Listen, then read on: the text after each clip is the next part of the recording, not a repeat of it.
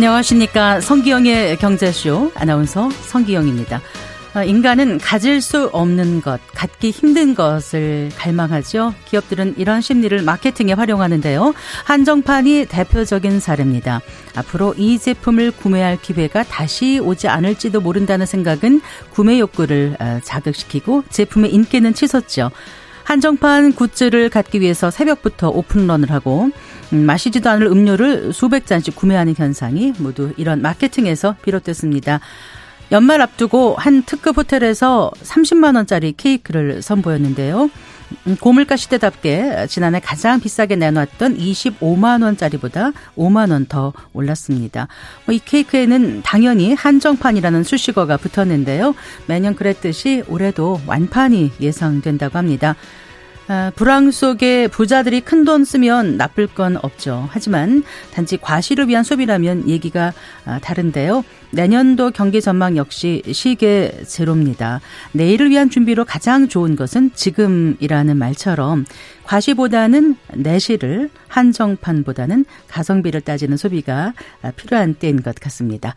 자, 성기영의 경제쇼 오늘 이 시간에는 홍콩 H지수 급락으로 인한 이엘에스의 대규모 손실 우려 속에서 금융회사의 불안전 판매 가능성이 도마 위에 올랐습니다. 논란의 배경과 이유 자세히 살펴봅니다. 그리고 연봉 오천오백만 원 이하 근로자라면 최대 백사십팔만 원의 절세 효과를 볼 수 있는 연금저축과 아이알피에 대해서도 알아보겠습니다. 이 시간 유튜브로도 함께하겠습니다.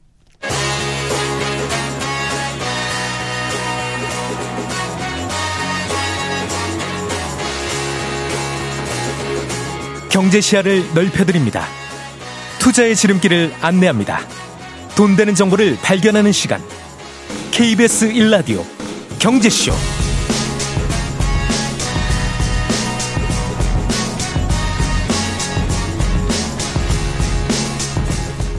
먼저 오늘의 경제 뉴스부터 살펴보겠습니다. 경제 뉴스 브리핑 손석우 경제평론가와 함께합니다. 어서 나오십시오. 네, 안녕하십니까. 지난달 물가 발표됐죠? 네.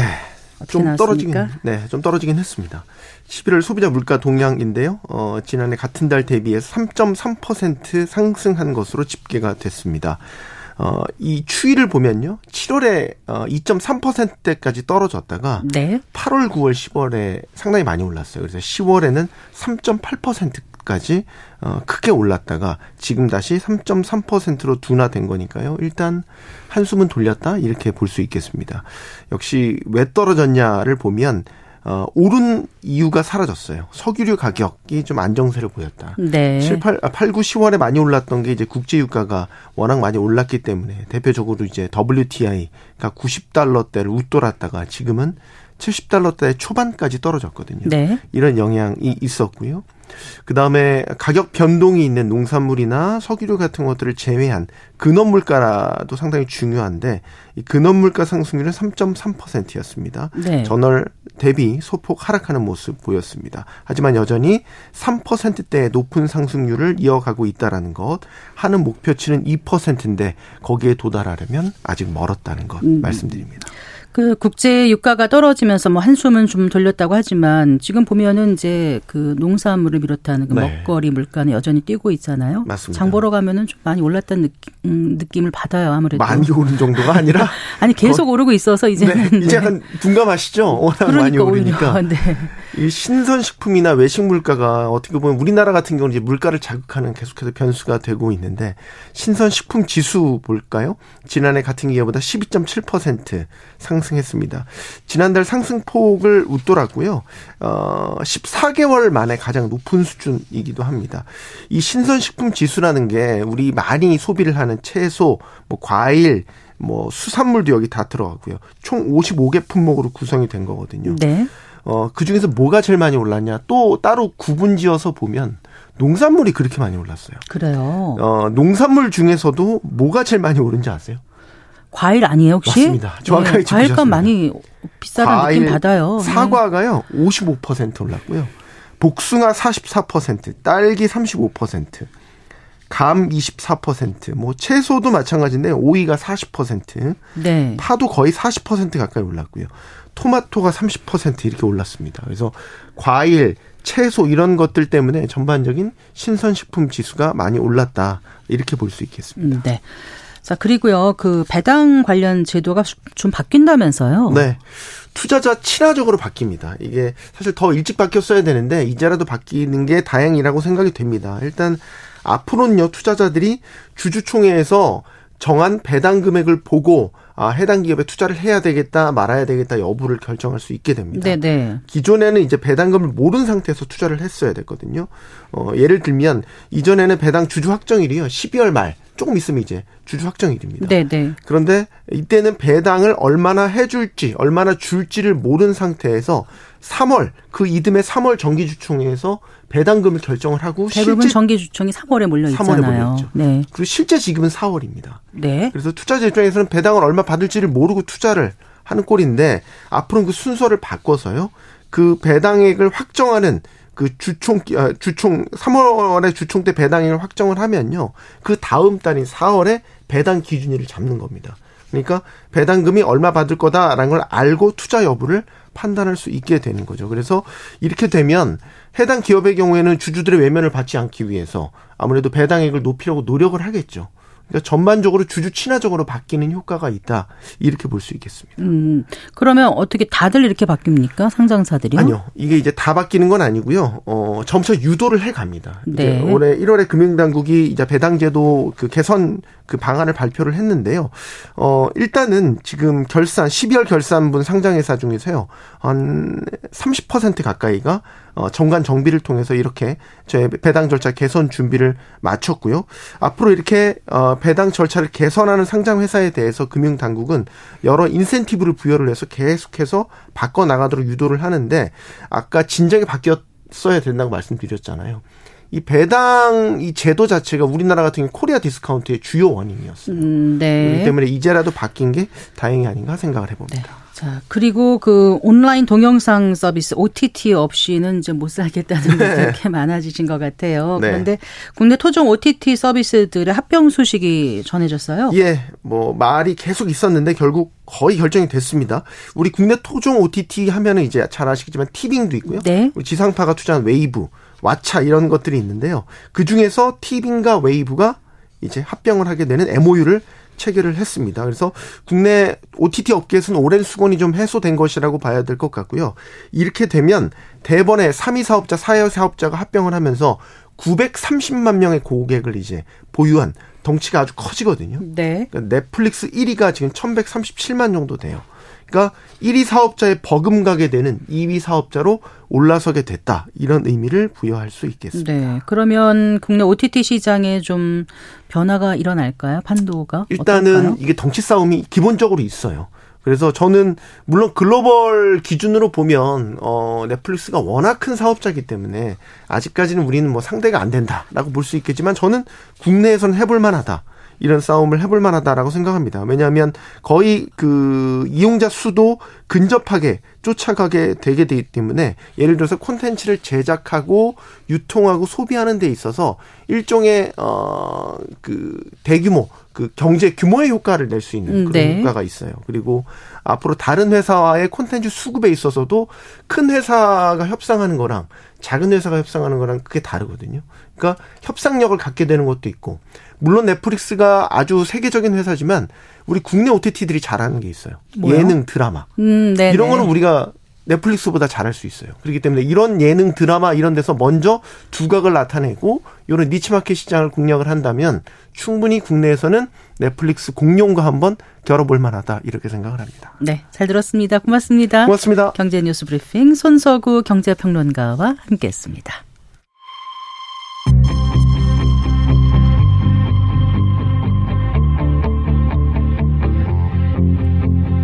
경제 전문가의 원포인트 레슨. 꼭 알아야 할 정보와 이슈를 알기 쉽게 풀어드립니다. 대한민국 경제 고수와 함께 투자의 맥을 짚는 케이비에스 일라디오 경제쇼. 진행의 성기영 아나운서입니다.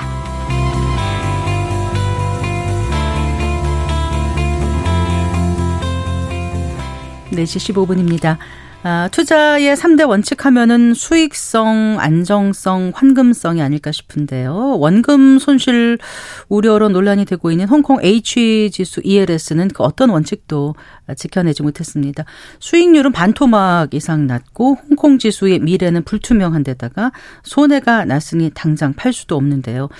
자, 논란이 되고 있는 이엘에스 사태, 과연 어디서부터 꼬인 건지 얘기 나눠보겠습니다. 한양대학교 경제금융대학 유혜미 교수 스튜디오에 모셨습니다. 교수님 반갑습니다. 네, 안녕하세요. 네, 안녕하세요. 음, 일단 그 이엘에스가 어떤 상품인지 간단히 좀 짚어주세요. 예, 이엘에스라고 하는 것은 아, Equity Linked Securities라고 해서 주식 연계 증권이라고 하거든요. 네. 그러니까 주식의 가치와 연계되어 있는 상품이다라고 생각하시면 되는데요. 아, 금융 사, 파생 상품의 일종입니다. 그래서 특정 주식의 가격이라든지 아니면 주가 지수와 연계가 돼서 어느 정도 이제 일정 수준 이상 주가가 빠지지 않으면 확정된 수익을 지급하고 어, 반면에 이렇게 일정 수준 이하로 주가가 내려가게 되면 손실을 볼 수 있는 네. 그런 위험이 좀 높은 상품이라고 보시면 되겠습니다. 네. 그러니까 이제 홍콩 H지수 지금 이엘에스가 문제인 거잖아요. 그러니까 홍콩 H지수와 연계돼서 이제 어, 만든 상품이었는데 애초에 우리가 가입할 때 어, 어떻게 가입을 하죠? 보통 오십 퍼센트 손실이 나면은 지금 한 번이라도 그 오십 퍼센트 손실 구간에 들어가면 안 된다 그러는데 가입해 보신 분들은 지금 낭패지만 가입 안 하신 분들은 또 몰라서 이게 뭔지 네. 헷갈려 하시더라고요. 그 네. 이엘에스라는 것이 네. 노긴형하고 이제 노노긴형 이렇게 두 가지로 나눌 수가 있는데요. 네. 노긴형이라고 하는 것은 이제 기초 자산의 지수, 이번에는 이제 H 지수가 되겠죠. 네. 이게 한 번이라도 일정 수준 이하, 근데 이게 통상적으로 한 오십 퍼센트 정도 됩니다. 네. 그러니까 한 번이라도 그 밑으로 내려갔다. 그러면 만기 때 어떤 일정 조건을 만족하지 않으면 손실을 볼 수 있는 그런 제, 그런 상품이고요. 노 노균형이라고 하는 것은 계약 기간 내에 기초자산이 어떤 가격을 하든지는 상관이 없습니다. 네네. 대신에 만기 때 지수가 가입 시 지수의 육십오 퍼센트보다 이상이기만 하면 확정된 수익을 받을 수 있고 네. 이거보다 낮으면 이제 손실을 볼 수 있는 그런 상품인 거죠. 지금 문제가 되는 그런 상품들은 그럼 대 대체로 이천이십일 년쯤에 가입된 상품들이 많습니까? 예, 만기가 대체로 한 평균 삼 년 정도 되거든요. 네. 그러니까 내년 상반기에 만기가 도래하는 상품들이니까 네. 이천이십일 년 상반기에 판매된 상품이라고 네. 보시면 되겠습니다. 그로부터 지금까지 쭉 판매되다가 이번에 이제 문제가 되니까 일단 은행에서 판매는 중단이 된 거잖아요. 네, 네. 그러니까 들어간 시기마다 다들 지금 좀 상황은 좀 다를 수는 있는데 어, 그 이게 이제 위험이 크다고 느껴지는 게 이제 오십 퍼센트 밑으로 한 번이라도 가면 위험 안 된다는 거잖아요.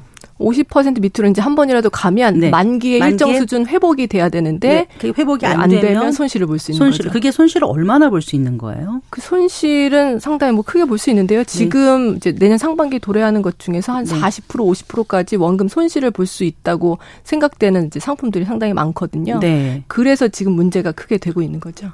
아, 그래요. 그, 그러면 예상되는 손실 규모가 전체적으로 어느 정도 될까요?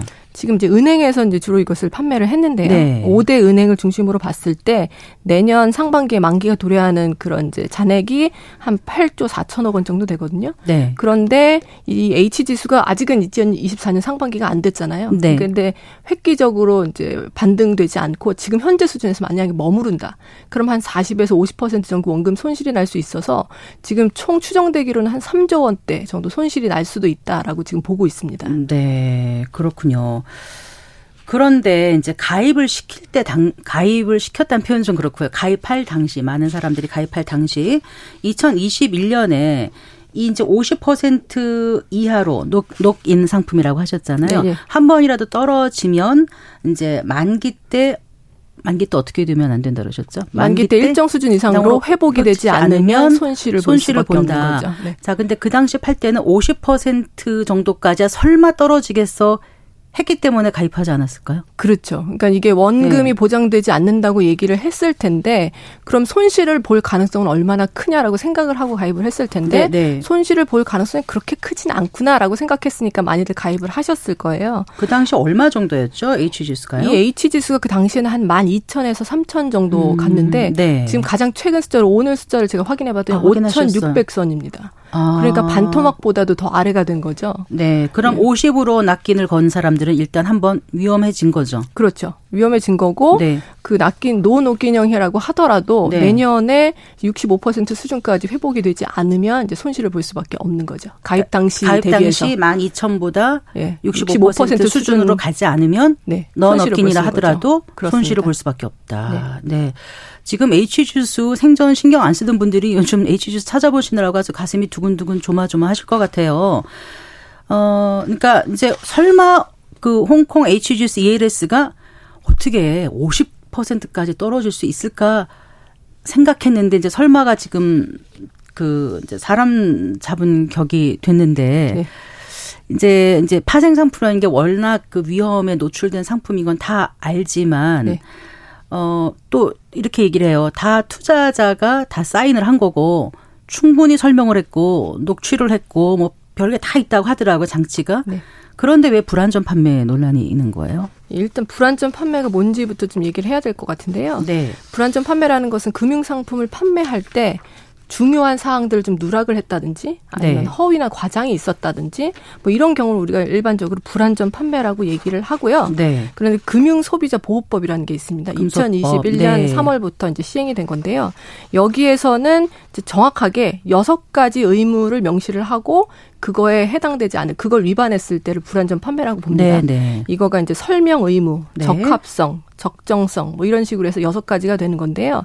즉 중요한 사항들을 제대로 설명하지 않았다든지 부당하게 권유를 했다든지 아니면 그런 상품이 적합하지 않은 사람한테 권유를 했다든지 네. 뭐 이런 것들에 해당이 되면 이제 불안전 판매라고 하는 거죠. 네. 그런데 이제 이번에 금감원에 이 홍콩 이엘에스 불안전 판매다 이렇게 이제 민원이 접수된 건수가 수십 건에 달한다고 하는데 그중에 한 삼분의 일 정도가 고령자분들이 제시한 거다 이렇게 지금 나왔더라고요. 네네. 네. 자, 그 고령자는 이엘에스 상품 구조와 위험성을 인지하기가 더 어렵다고 보세요? 어떠세요? 아, 아니면 투자에 네. 어떤 경험이 많기 때문에 더 잘한다고 생각하세요? 그, 그 고령자분들 중에도 상당히 편차가 클 것 같습니다. 네. 일반적으로 이 금융 파생 상품이 새로 나올 때마다 조금 더 복잡하게 나오기 때문에 네. 그 구조를 계속해서 업데이트하면서 알기가 고령자분들이 그렇게 쉽지는 않으실 거예요. 그래서 일반적으로 고령자분들을 금융 취약계층이라고 부르는 경우도 있는데 금융 네. 역량이 조금 어, 다른 이제 좀 더 젊은 세대보다는 낮을 수 있다라고 얘기를 하는데 또 이제 경험이 많으신 분들이라든지 여러 번 재가입하신 분들은 그 상세 상황에 대해서 더 잘 알고 계실 수도 있습니다. 네. 그래서 이 고령자분들이 근데 이번에 많이 신고를 하셨다는 것은 제대로 그 상품의 이제 복잡한 내용들이라든지 아니면 원금이 보장되지 않는다는 사실을 충분히 인지하지 못하셨. 라는 이제 반증으로 보고요. 네. 그래서 이제 고령자분들 중에서 이렇게 신고를 하신 분들이 많다고 저도 봤습니다. 네. 일단은 그러면 설명을 제대로 못 들었다 이런 게 제일 많은 건가요? 그런 것도 많고요. 네. 그다음에 여기 보면은 이제 그 은행들이 금융상품을 판매할 때 사실은 이천십구 년, 이십 년에 여러 가지 사태들이 있었어요. 이런 불안전 판매 관련된 사태들이 있어서 그 금융소비자보호법도 그래서 나오게 된 거고요. 그래서 은행들에서 불안전 판매 가능성을 좀 낮추기 위해서 이 상품을 설명할 때 이제 관련된 내용들을 이제 설명하는 과정을 녹취를 한다든지 네네. 아니면 따라 읽게 한다든지 네. 상품 설명을 상세하게 에이아이로 이제 계속해서 읽어준다든지 하는 내용들이 계속 포함이 됐었거든요. 네. 그래서 사실은 불안전 판매 가능성이 금융기관들은 그렇게 높지 않다라고 얘기를 하고 있는데요. 근데 문제는 이제 짧은 기간 동안에 되게 집중적으로 이 상품이 판매가 되다 보니까 사실 이런 모든 그런 의무사항들을 다 지켜서 금융상품을 판매하려면 음. 하나 판매할 때마다 시간이 굉장히 오래 걸릴 거예요. 한 오십 분, 한 시간 걸린다 그러더라고요. 예. 원래대로 한다라면. 예. 근데 네. 그 기간 동안에 집중적으로 많이 팔았으니까 모든 상품에 대해서 그렇게 시간을 충분히 써가면서 설명하기 좀 어려웠을 수도 있겠다. 그래서 불안전 판매 가능성이 좀 있다고 보고요. 여기에 이제 적합성이라는 원칙을 지금 금융감독원에서는 네네. 이제 얘기하고 있거든요. 그러니까 그 금융상품이 적합한 사람한테 권유를 해야 되는데 만약에 그 사람이 그렇게 고위험 상품을 선호하지 않는 사람이라든지 아니면 과거에 투자 경험이나 이런 이력들을 봤을 때 그 상품을 저, 어, 적절하다고 생각하지 않을 수가 있는데 그런 상품을 권유했다는 것도 불안전 판매에 해당되는 사항일 수 있다라고 네. 얘기를 하는 거죠. 만약에 이게 이렇게 많이 떨어지지 않고 홍콩 지수가 올랐다라면 이제 그분들은 이제 수익을 가져갔을 거 아닙니까? 그렇죠. 예상, 네. 지금 아직은 예상이지만 수익을 가져가는 건 자기 몫이고 만약에 빠지면 이제 못 들었다 이렇게 하는 게 맞는 거냐 이렇게 얘기하는 분들도 계세요. 거기에 대해서는 예. 어떻게 보십니까? 예, 그렇습니다. 이게 사실은 금융 상품에 이제 투자를 한다는 것 자체는 그 투자의 결과도 내가 책임을 지겠다는 의미거든요. 네. 그런데 이제 손실을 볼 수도 있는, 즉 원금이 반드시 보장되지 않는 상품을 내가 투자를 했을 때는 사실 그 사실을 충분히 인지하고 투자를 했을 때 손실을 보는 것도 내가 감당을 해야 되는 것입니다. 그런데 이 과정에서 금융 상품에 대해서 설명해야 될 의무가 이제 금융회사에 있잖아요. 네. 근데 금융회사가 그 의무를 제대로 하지 않았기 때문에 내가 잘 몰라서 투자를 해서 손실을 보는 경우는 이게 손실이 아니라 피해일 수도 있는 거거든요. 그렇죠. 그러니까 불안전 판매라고 확정이 되는 경우에는 이것이 손실이 아니라 피해가 되는 것이고 알고 있어서 투자를 했는데 손실을 본 경우는 그냥 내 책임이 되는 거죠. 네. 그래서 지금 어떤 피해인지 손실인지를 이제 다투는 과정이 앞으로 많이 나타날 것으로 생각이 됩니다. 만약에 내년에 손실이 실제로 이제 현실화된다면요. 네. 그런데 불안전 판매의 기준을 어떻게 그 내릴까요? 당국이 일단 전수조사에 들어갔다고 보도는 되더라고요. 예, 그렇습니다. 그러니까 이제 일단 녹취한 내용이 있지 않습니까? 판매 과정에서. 네. 그런 녹취 과정에서 어떤 불안전 판매 뭐 여부가 판별될 수 있는 증거들이 있는지를 아마 확보를 할 것이고요. 그다음에 적합성의 원칙이 제대로 이제 적용이 됐는지도 살펴볼 것이고, 네. 그다음에 이제 과거의 사례들을 비춰봐서 배상 기준도 좀 정해질 것으로 보이는데요. 네. 일단 과거의 사례들에서는 불안전 판매가 설명 의무를 제대로 지키지 않았다든지 적합성의 원칙에 위배된다든지 하는 내용으로 배상이 이루어진 경우가 있는데, 그 부분과 관련해서는 은행에서 그야말로 녹취를 한다든지 아니면은 뭐 자필 서명을 하게 한다든지 해서 여러 부분 보완을 한 것이 있어서 전보다는 좀 더 다투기가 어려워질 것으로 생각됩니다. 그렇죠. 그러니까 저희도 이제 금융 상품 이렇게 어려운 거 말고 보험 상품 가입할 때도 뭐 하고 오면 그냥 대충 동의함 이렇게 넘어가는 네, 경우가 그렇습니다. 많거든요. 네. 나중에 이제 그걸 만약에 녹취한 거 이런 걸 가지고 한다면은 저는 할 말이 없을 수도 있을 것 같아서 굉장히 지금 가입하신 분들이 불안해하실 것 같은데, 네. 아까 과거의 사례 말씀하셨는데 이제 이천팔 년에 키콜 사태도 있었고 또 이제 라임 옵티머스 같은 네. 그 사모펀드 그 불안전 판매 사태로 많은 분들이 피해를 입지 않았습니까? 네. 그때는 어떻게 처리가 됐었는지 잘 기억이 나지 않아서요, 교수님. 네, 일단 이천팔 년에 이제 키코 사태라고 있었는데요. 이거는 환율이 하락할 때 손실이 날 수 있는 걸 방지하기 위해서 출시된 외환 파생 상품이었어요. 그런데 그때 환율이 하락하지 않고 오히려 이제 금융 위기 때문에 환율이 천오백 원 선까지 뛰었거든요. 네. 그래서 많은 기업들이 피해를 입었습니다. 이때 한 삼조 삼천억 원대 정도 손실 금액이 됐는데요. 이때 금융회사들이 위험성을 충분히 그 기업들한테 알리지 않았다고 불완전 판매로 이제 판정이 나가지고 네. 이 금융감독원에서 어, 키코 판매 은행들의 불완전 판매를 인정하고 손해액을 지급을 하도록 십오에서 한 사십 퍼센트 정도 아, 배상하도록 네. 권고를 했습니다. 네. 그래서 이게 뭐 굉장히 오래 걸렸어요. 이천팔 년에 사태가 났는데 이천십구 년에나 음. 그런 이제 권고안이 나왔고요. 네. 그다음에 라임 옵티머스 사태 같은 경우는 이제 최근에 그걸 판매한 그런 이제 금융회사의 그 최고 책임자들이 좀 징계를 받는 네. 그것을 이제 금융 당국에서 또 결정을 했고요. 또 당시에 이제 그 손실을 입은 피해자들에게 한 사십에서 팔십 퍼센트 정도 배상을 한 그런 경험이 있습니다. 네. 그래서 실제로 뭐 배상이 이루어지거나 아니면은 관련된 이제 책임자들이 징계를 받은 상황이 있기는 있습니다. 그래서 사실은 불완전 판매를 좀 줄이기 위해서 여러 가지 법적인 뭐 개정도 있었고 시행도 네. 되고 하게 된 건데 네. 또다시 이런 사태가 일어나게 된 거죠. 그럼 이번에는 음, 이엘에스 대규모 손실 사태가 일어나게 되면 어떤 쪽으로 방향을 잡아갈 거로 교수님께서는 전망하세요? 일단은 금융감독원장께서는 이제 적합성의 원칙이 과연 지켜졌는지 아니면은 이제 설명을 제대로 했는지 이런 부분을 집중적으로 살펴보겠다고 했는데요. 이복현 원장이요. 예. 네. 그런데 지금 가장 최근 사태로 이천십구 년에 해외 금리 연계 파생 결합 펀드라고 해서 디엘에프라는 디엘, 예, 예. 디엘에프라는 이제 상품과 관련해서 또 불완전 판매 논란이 있었거든요.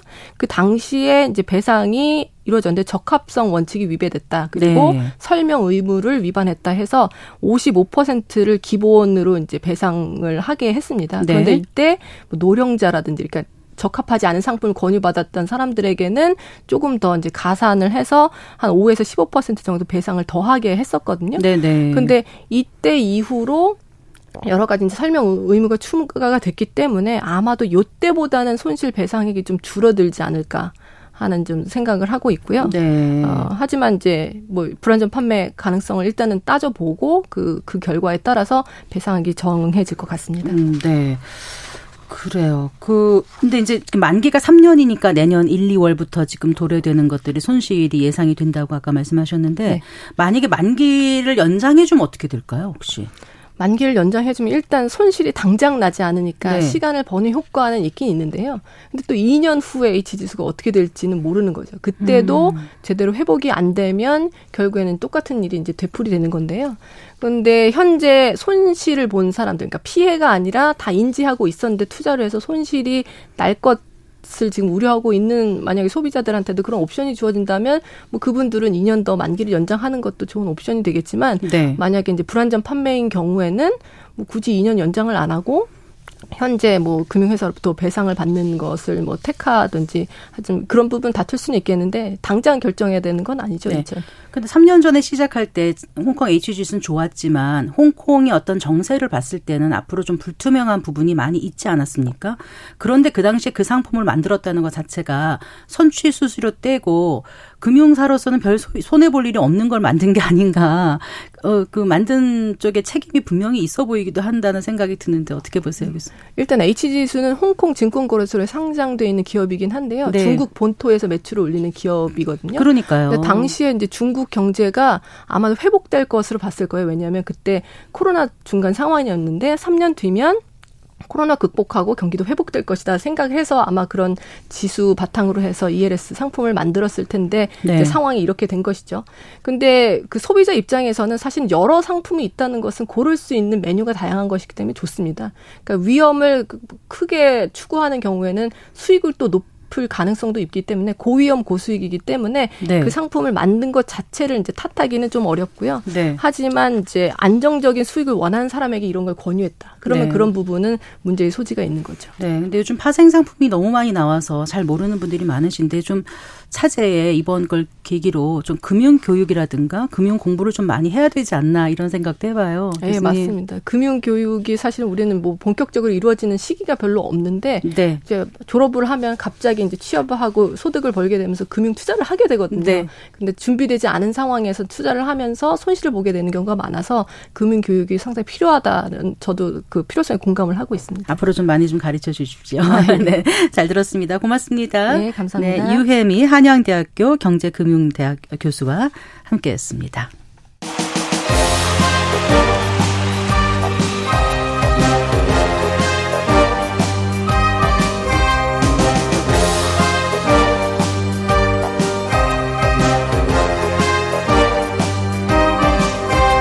경제를 알아야 세상이 읽힙니다.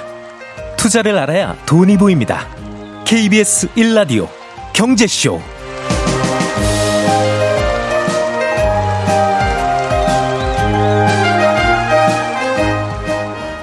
네 시 삼십삼 분입니다. 자, 주식시장 마감 시황 잠시 살펴보고 가겠습니다. 유한타증권의 박진희 부장입니다. 안녕하세요.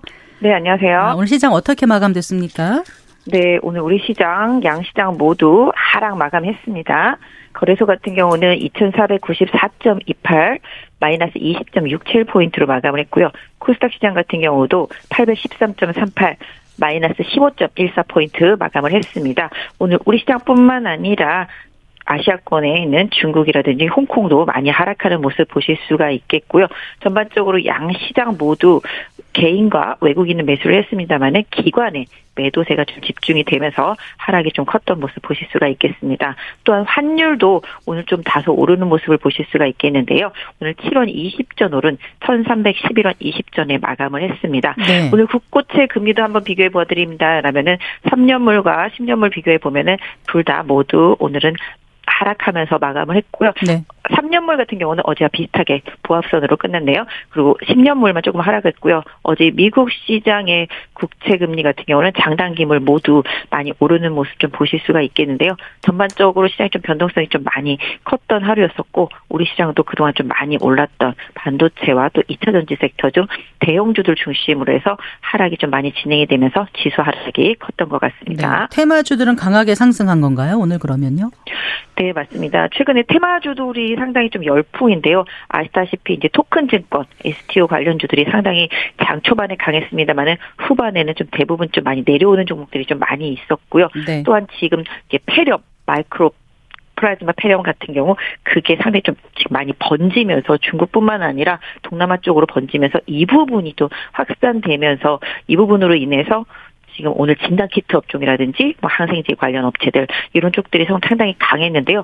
과거에 좀 코로나에 대한 데자뷰 현상 이런 것 때문에 상당히 좀 공포감을 갖고 시장이 좀 움직인 것으로 보여지고 있고 그러다 보니까 오늘 또 제약 바이오 섹터주들이 상대적으로 좀 강했던 모습이었는데요. 뭐 지금 오늘 보신다라면은 전체적으로 반도체가 약간 좀 숨고르기에 돌입한 것 치고는 네. 하이닉스의 하락폭이 상당히 좀 컸었고요. 그다음에 이 차 전지도 어제 좀 반등을 했었는데 오늘은 대부분 다 하락을 하는 모습 속에서 일부 종목만 소폭 상승하는 모습 이런 부분들이 나타나면서 전체적인 시장의 분위기는 좀 하락 분위기 속에서 앞서 말씀해 주신 대로 테마 성향의 종목들 특히 오늘 뭐 양자 암호가라든지 뭐 그다음에 희귀 금속 뭐 이런 식으로 좀 약간 제한된 테마주들의 종목들이 상당히 좀 강세를 보였었습니다. 그렇군요. 자, 내일 시장에 미칠 주요 일정 뭐 변수 살펴볼까요? 네, 뭐 미국 시장 같은 경우는 이제 아이에스엠 제조업 지수, 뭐 서비스업 지수가 이번 주에 계속 좀 발표가 되고 있습니다. 그런 부분들 계속 좀 챙겨서 보셔야 될 것 같은데요.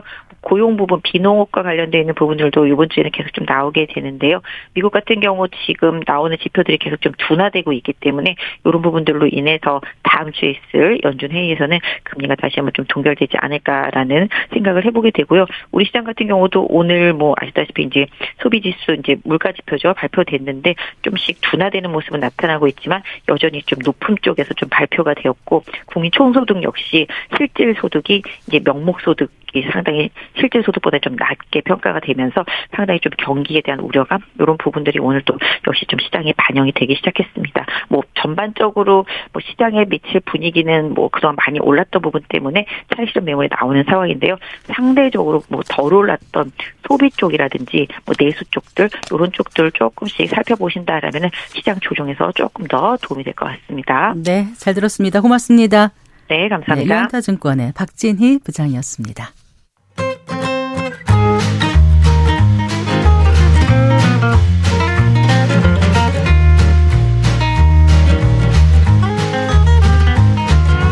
경제 맛집, 투자 핫플. 지금은 돈 벌기 딱 좋은 시간. 케이비에스 일 라디오 경제쇼.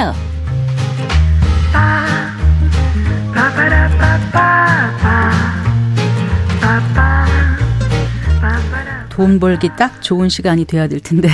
네. 돈 걱정, 노후 걱정 없는 삶을 위한 성공적인 자산 관리 도와드리는 시간입니다. 어, 연말정산 절세를 위한 필수 상품 하면은 이제 연금저축, 또 아이알피를 빼놓을 수가 없죠. 절세 효자로 불리는 두 상품.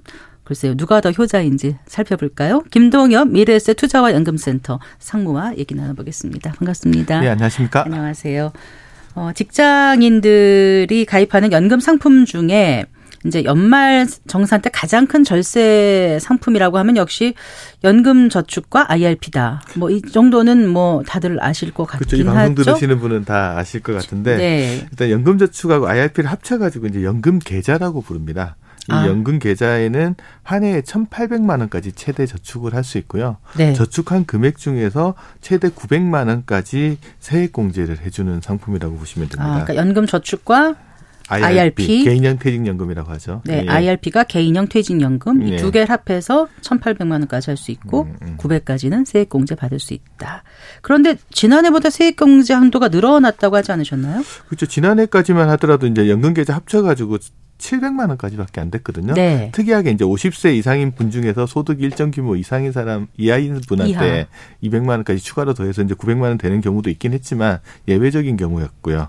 근데 올해부터는 뭐 소득이나 나이 조건 무관하게 네. 이 두 상품에 가입한 사람은 최대 구백만 원까지 이제 세액 공제를 받도록 한도가 이백만 원 확대됐다고 보시면 돼요. 근데 관성에 따라서 이제 자동이체로 계속 납입해가지고 칠백만 원 맞춰 놓으신 분들이 있으시거든요. 네. 그런 분들 같은 경우는 십이월 지나가기 전에 네. 추가로 더 이백만 원 하셔가지고 한도 채우시면 연말정산 때 세액공제 좀 더 받으실 수 있으니까. 돈이 보면. 있어야지요.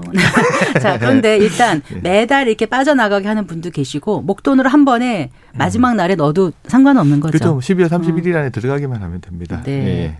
그 연금저축과 그 아이알피 중에서 어느 것에 저축하든 상관없이 구백만 원 세액공제 받을 수 있어요? 어, 좀 조심하셔야 되는데요. 아이알피라고 하는 개인형 퇴직연금 계좌에는 저축을 하시면 구백만 원까지 무조건 세액공제를 해줍니다. 네. 구백만 원 이상 저축을 하시면. 근데 연금저축 같은 경우에는 아무리 많이 저축을 하더라도 한도가 육백만 원으로 정해져 있어요. 세액공제 한도가. 예, 그래서 만약에 내가 육백만 원 이상 저축할 여력이 된다고 하시면 연금저축에는 육백만 원까지만 하시고 추가 금액은 아이알피나 이런 계좌를 하나 더 가입을 하신 다음에 네. 거기다가 하셔야지 추가로 더 공제를 받으실 수 있습니다. 그래서 구백만 원 한다 그러면 육백만 원은 연금저축, 삼백만 원 아이알피 이런 식으로 나눠서 하실 필요가 있을 것 같고요. 그다음에 뭐 자동이체로 하시는 분 같으면 연초에 이제 세팅을 아예 제대로 해두시면 좋을 것 같아요. 자동이체 금액을 예를 들어서 매달 오십만 원씩은 연금저축, 매달 이십오만 원씩은 아이알피 이런 식으로 해주면 연말 됐을 때 구백만 원이 차거든요. 네. 근데 중간중간 또 안 들어가는 달이 있을 수 있으니까 연말에 꼭 확인하는 절차는 가지고 가셔서 한도 제대로 채워서 저축하시면. 음, 제가 공개는. 이해를 못한 게 연금저축은 육백만 원까지가 된다고 그러셨잖아요. 예, 예, 그럼 예. 그 삼백만 원을 나머지를 어디다라고요? 아이알피라고. 아까 아이알피는 구백까지밖에 안 된다고 그러지 않으셨어요? 아이알피는 구백까지 돼. 아이알피 하나만 가지고 계신 분은 구백만 원 넘으면 구백만 원 저축 네, 네. 세액공제 다 되는데 만약에 내 연금저축을 가입하신 분은 거기 아무리 많이 넣어도 육백만 원까지밖에 음. 안 되거든요. 네, 네. 그러니까 육백만 원 연금저축하면 나머지 추가 금액은 아이알피 계좌를 하나 더 개설을 하시면. 연금, 하나 더 할 수 있어요? 예, 구백만 원 있어요. 말고 하나 더 할 수 있어요? 그러니까 구백까지만 되는 아, 그러니까 거죠? 연금저축 아이알피 합쳐서 구백이고요. 아, 네, 알겠습니다. 예, 그렇게 보시면 됩니다. 네. 자, 그러면 연금저축하고 아이알피는 가입 대상에 제한이 없습니까? 어, 연금저축은 누구나 가입할 수 있습니다. 가입 대상에 제한은 없고요. 아이알피 같은 경우는 소득이 있으신 분이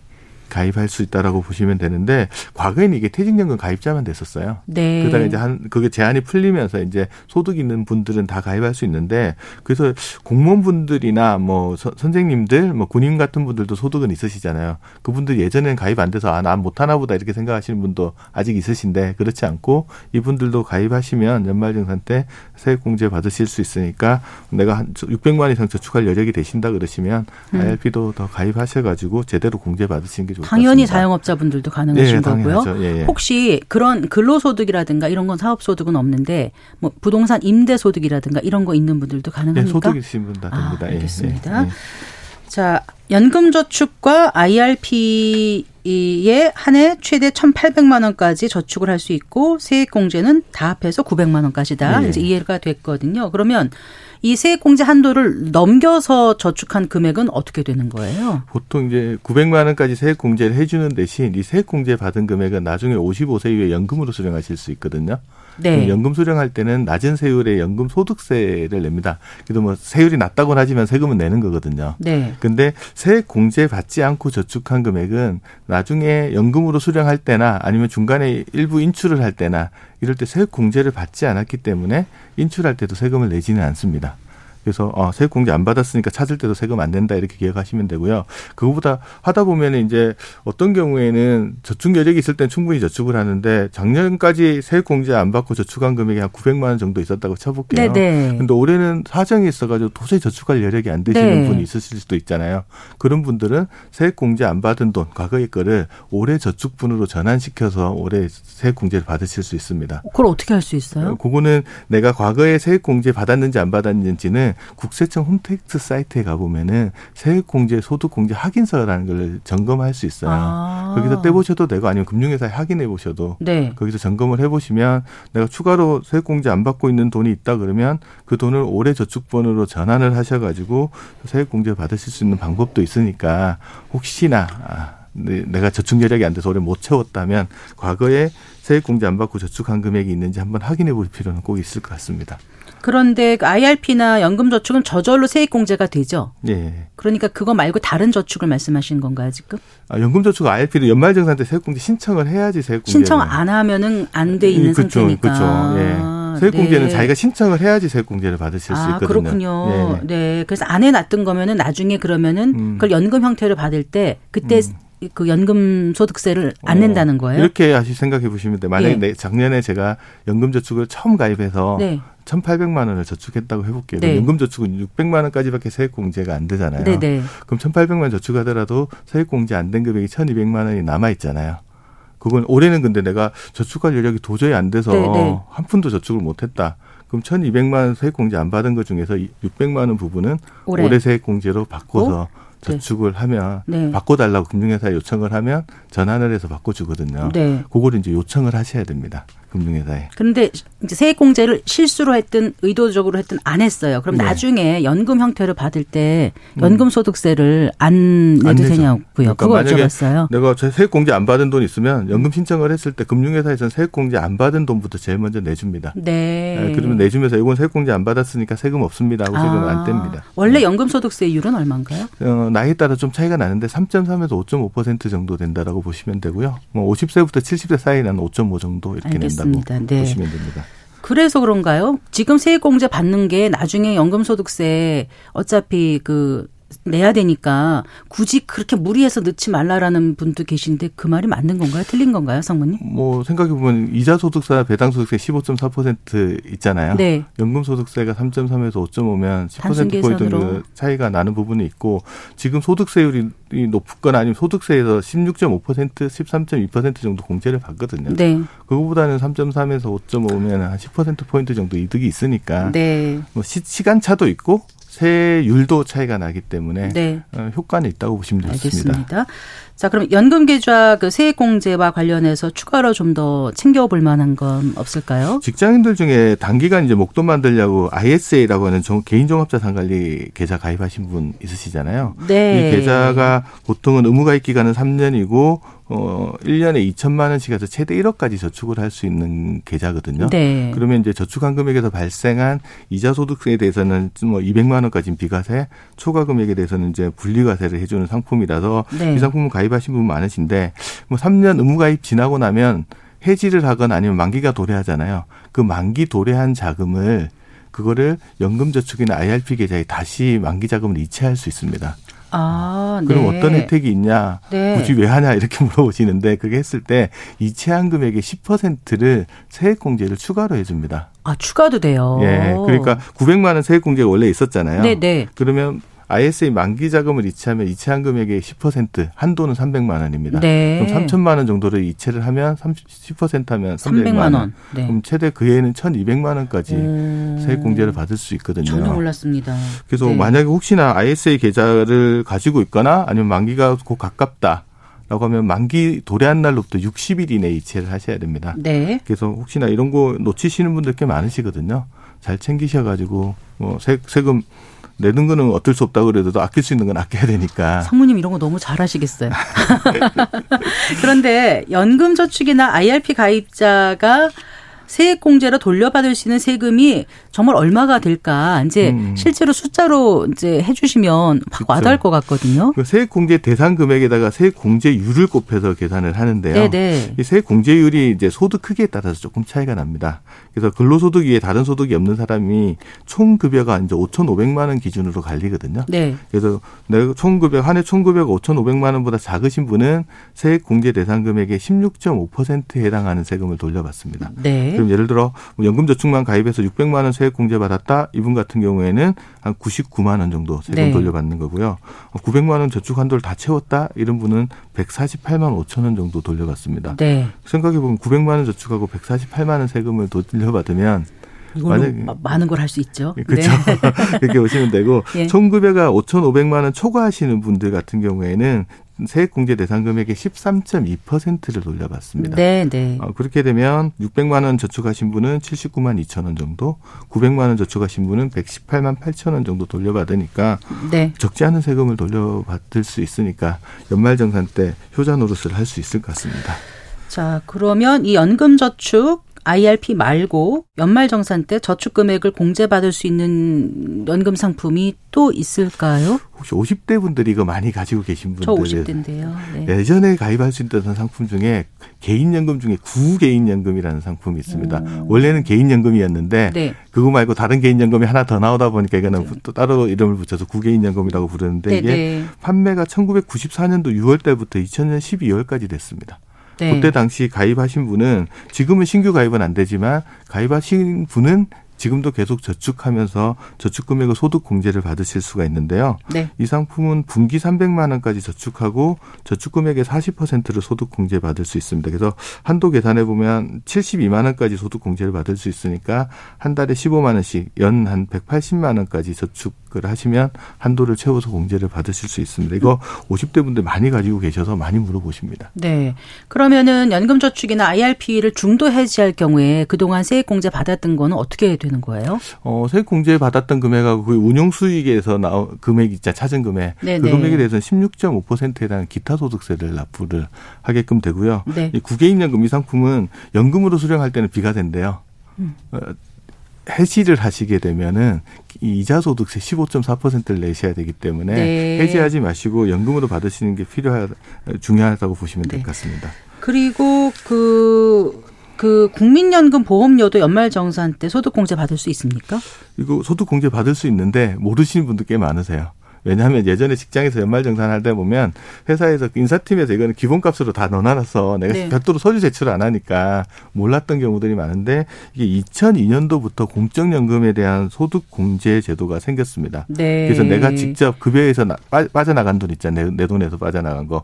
그거는 연말정산할 때 전체 소득공제 된다라고 보시면 될 것 같습니다. 자동적으로 되는 게 아니에요? 뭐. 원래는 신청해야 되는데 회사에서 기본값으로 신청을 많이 해주기 때문에 네. 그래서 모르고 있었는데 거의 다 신청을 하시고 있다고 음. 보시면 될 것 같습니다. 그 국민연금 가입자 중에서 과거 납부하지 않은 보험료를 추후 납부, 음. 추납하는 분들 계시지 않습니까? 네. 그럼 추납한 보험료도 소득공제를 받을 음. 수 있는 추납 건가요? 보험료도 그에 납부한 국민연금 보험료로 보게 됩니다. 그래서 만약에 올해 내가 추납한 금액이 있다 그러면 연말정산하실 때 그 금액 챙겨가지고 소득공제 신고하시면은 소득공제 다 받으실 수가 있습니다. 네. 아까 그 연금저축이나 아이알피 가입자가 소득에 따라서 급여액에 따라 오천오백 기준으로 십육 점 오냐 십삼 점 이냐 음, 음. 갈렸잖아요. 네. 그건 총 급여액 외에 다른 소득이 있는 분들은 어떻게 되는 거예요? 다른 소득이 있으면 종합소득 기준으로 가는데 그 경우에는 아. 사천오백만 원 기준으로 십육 점 오, 십삼 점 이가 나뉜다고 보시면 됩니다. 그러니까 그러면 급여소득 외에 다른 소득이 있는 경우는요? 네. 다른 소득 합쳐가지고 네. 그 금액이 사천오백만 원 기준으로 아, 보시면 됩니다. 알겠습니다. 자, 그럼 소득이 많은 해에 추후 납부하면 세금 더 많이 돌려받을 수 있는 거겠네요? 당연하죠. 이제 소득공제는 소득세율, 본인의 소득세율에 해당하는 금액만큼 소득이 빠져나가는 거잖아요. 그래서 소득세율이 높은 구간에 내가 추후 납부를 하게 되면 세금을 더 많이 돌려받을 수 네. 있거든요. 그래서 전략적으로 그의 보너스를 많이 받은 해에 추후 납부를 하시거나 이런 음. 방법을 통해서 절세 전략을 가져가시는 분들도 있으십니다. 네, 임금 피크에 달았을 때 한다든가. 뭐 임금에 내가 소득이 제일 정점에 이뤘을 때 네. 뭐 추후 납부를 한다거나 그런 방법을 쓰는 그렇군요. 거죠. 그렇군요. 알겠습니다. 잘 들었습니다. 고맙습니다. 네, 감사합니다. 이엘에스 투자와 연금센터의 김동엽 상무와 함께했습니다. 네, 마칠 시간입니다. 성기영의 경제쇼 오늘 순서 여기서 인사드릴게요. 아나운서 성기영이었습니다. 고맙습니다.